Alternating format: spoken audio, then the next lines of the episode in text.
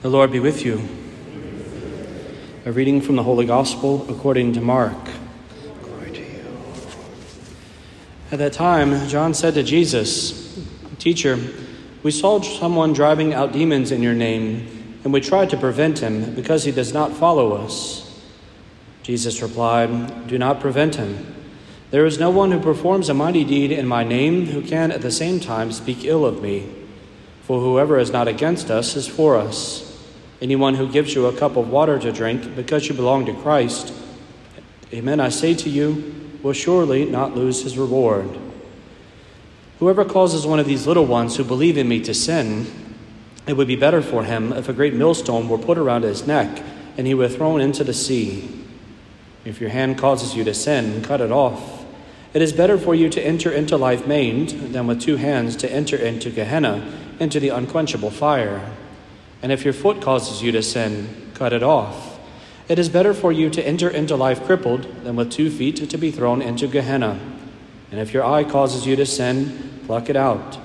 Better for you to enter into the kingdom of God with one eye than with two eyes to be thrown into Gehenna, where their worm does not die and the fire is not quenched. The Gospel of the Lord.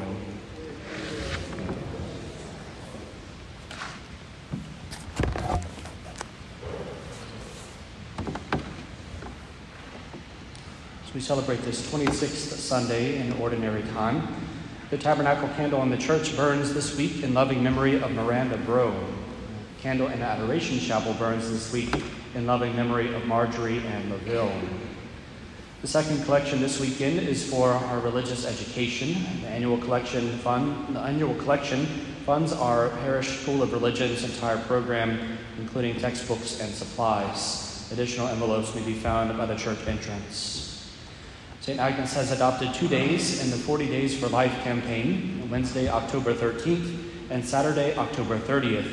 We invite you to come out to pray in front of the Delta Clinic anytime between 7 a.m. and 7 p.m. on these two days. The Culture of Life Committee members will be on site all day to offer their assistance to you as well. And so you're not limited to going only on those two days. If there are other days that you would like to go during this campaign, you're certainly welcome to do so. Today is Priesthood Sunday, sponsored by the United States Council of Serra International. This, the bulletin, uh, I would invite you to look at the bulletin to look at some uh, rather striking statistics uh, on, on priesthood, on priestly ministry and priests, uh, as well as the laity in the church in the United States uh, that, are, that are contained in there, as well as some suggestions for, for affirming the essential role of the priesthood in the life of the church. This Wednesday, the 29th, is uh, in the ordinary form. This Mass uh, is the feast of the archangels, Michael, Gabriel, and Raphael. Uh, so we'll offer our 6 a.m. Mass as normal. We'll also offer uh, a 5.30 p.m. Latin Mass for the dedication of the Basilica of St. Michael, honoring St. Michael the Archangel on Michaelmas Day.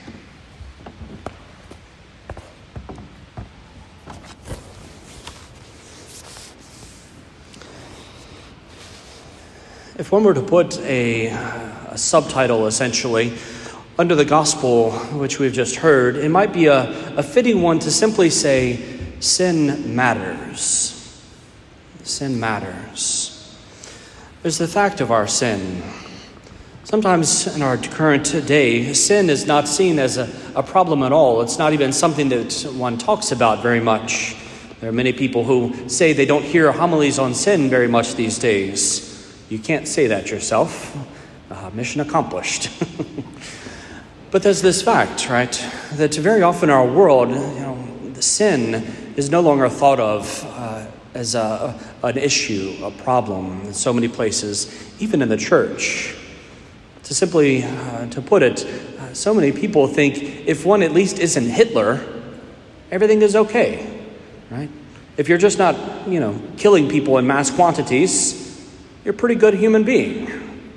And that's the simple thought in so many words. That's the reason why any funeral you go to, the, the presumption is no matter who the person was or how they lived their life, they're already in heaven, and we can just move on with our life to the punch and the, and the food that awaits us at the repast afterwards. We've forgotten in so many places about sin, but our Lord reminds us it is a very, very important thing for us to contemplate. He does it in striking terms.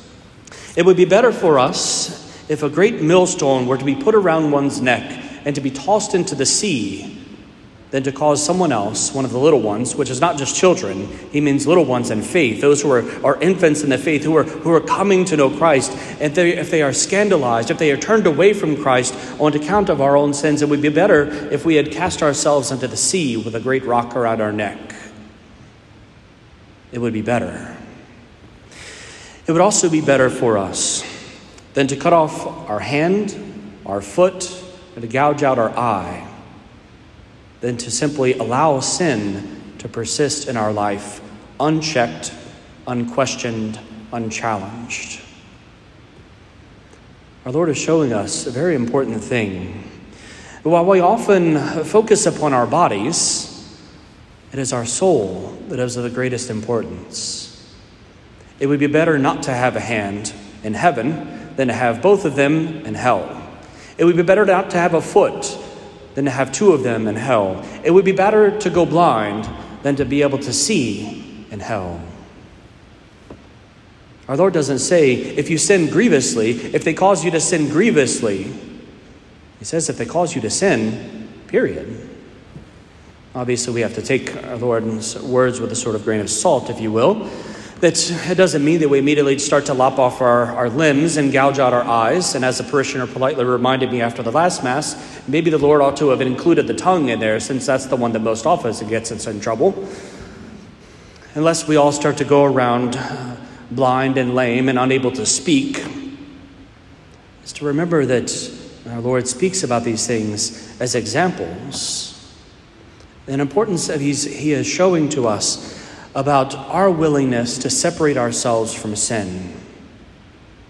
How far are we willing to go? What are we willing to do to get sin out of our life? Sometimes we can become rather comfortable with our sin. Again, if we're not doing bad things, at least the, the little things, they're not that bad. Right? How, how easy it is to, to kind of, you know, uh, essentially go to confession and say, you know, uh, Father, I haven't done anything too bad. You know, I'm doing pretty good.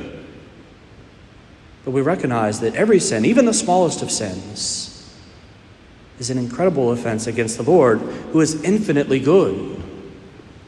This is not reason for us necessarily to, to, to beat ourselves and to, to, to shame ourselves and to come down upon ourselves, but it's simply to recognize the fact that sin is terribly grievous to our Lord's heart. And this is why He desires us to pluck it out, to cut it off that it may be gone from us, not only for his own sake, that he may not weep for sorrow for our sins, but also for our sake, because he is the one who knows above all the true consequence of sin. He's paid it already in his flesh on the cross. He knows what it means, he knows what it costs, he knows what it does to the soul, unlike we ourselves, who too frequently are okay with it and don't understand the great consequence which we experience in our sins. We're often blind to it. I remember one time I was we'd gotten a new vacuum cleaner at the house. I have a couple of cats, you may recall. They periodically make appearances online, it seems, these days. And I had a nice, uh, a nice new couch, a nice charcoal color couch. And my black cat and my black and white cat, my little tuxedo cat, they like to sit on it. It's a very comfortable place. And I remember looking at it and, and thinking, it's not, you know, they, they must be on the, you know, obviously they're there. There must be a little bit of fur. You know, maybe I should vacuum it every now and then, huh? And so I took out the vacuum cleaner one day. It was nice, one of those one of those fancy vacuum cleaners where it has the big clear plastic tube where you can see all the stuff when you're sucking up the vacuum, right? And I vacuumed the couch, and the entire tube filled up with hair. I said, that much? I, I, couldn't even see it. Where did it all come from? And it was shocking to me how much cat hair was just sitting there on a small portion of a single piece of furniture in the house, a place where they like to sit. And it was, it was a visible reminder to me of the fact that very often our sins, our little weaknesses, those little things that are almost imperceptible to us, like a single cat hair, are all over the place in our lives. And very often we are simply unaware. This is the importance of us going frequently to confession. In going to confession and regularly examining our conscience, we're able to continuously look at the soul and to see where did I fall short? Mother Church invites us or calls us to go to church to go, to go to reconciliation to confession one time each year. Imagine if you cleaned your house one time each year. How fun that would be. It'd be quite a task.